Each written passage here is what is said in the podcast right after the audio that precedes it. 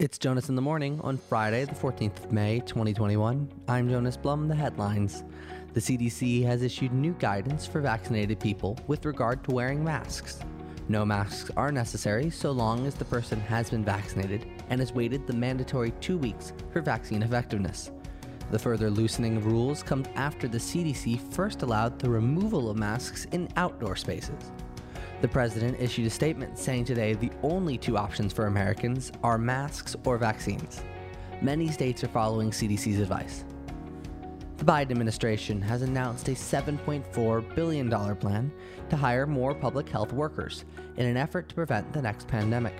The White House said the money will come from the $1.9 trillion coronavirus relief package that was passed a few months ago.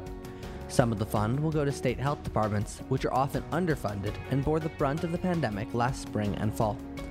A new report blames America's disastrous response to the pandemic on our underfunded and pay to play healthcare system.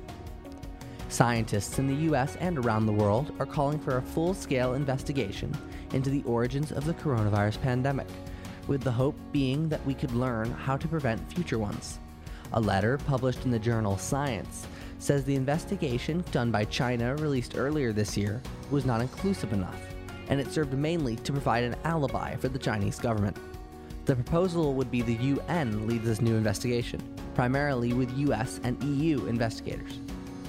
Governor of Florida Ron DeSantis has announced that he will pardon every person who received a fine in some Florida counties for not wearing a mask.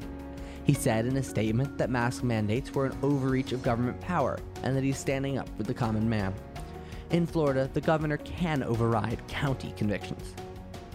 And finally, good news. Researchers have found the source of oases in deserts is actually donkeys. They dig holes for water that over time sustain the entire ecosystem.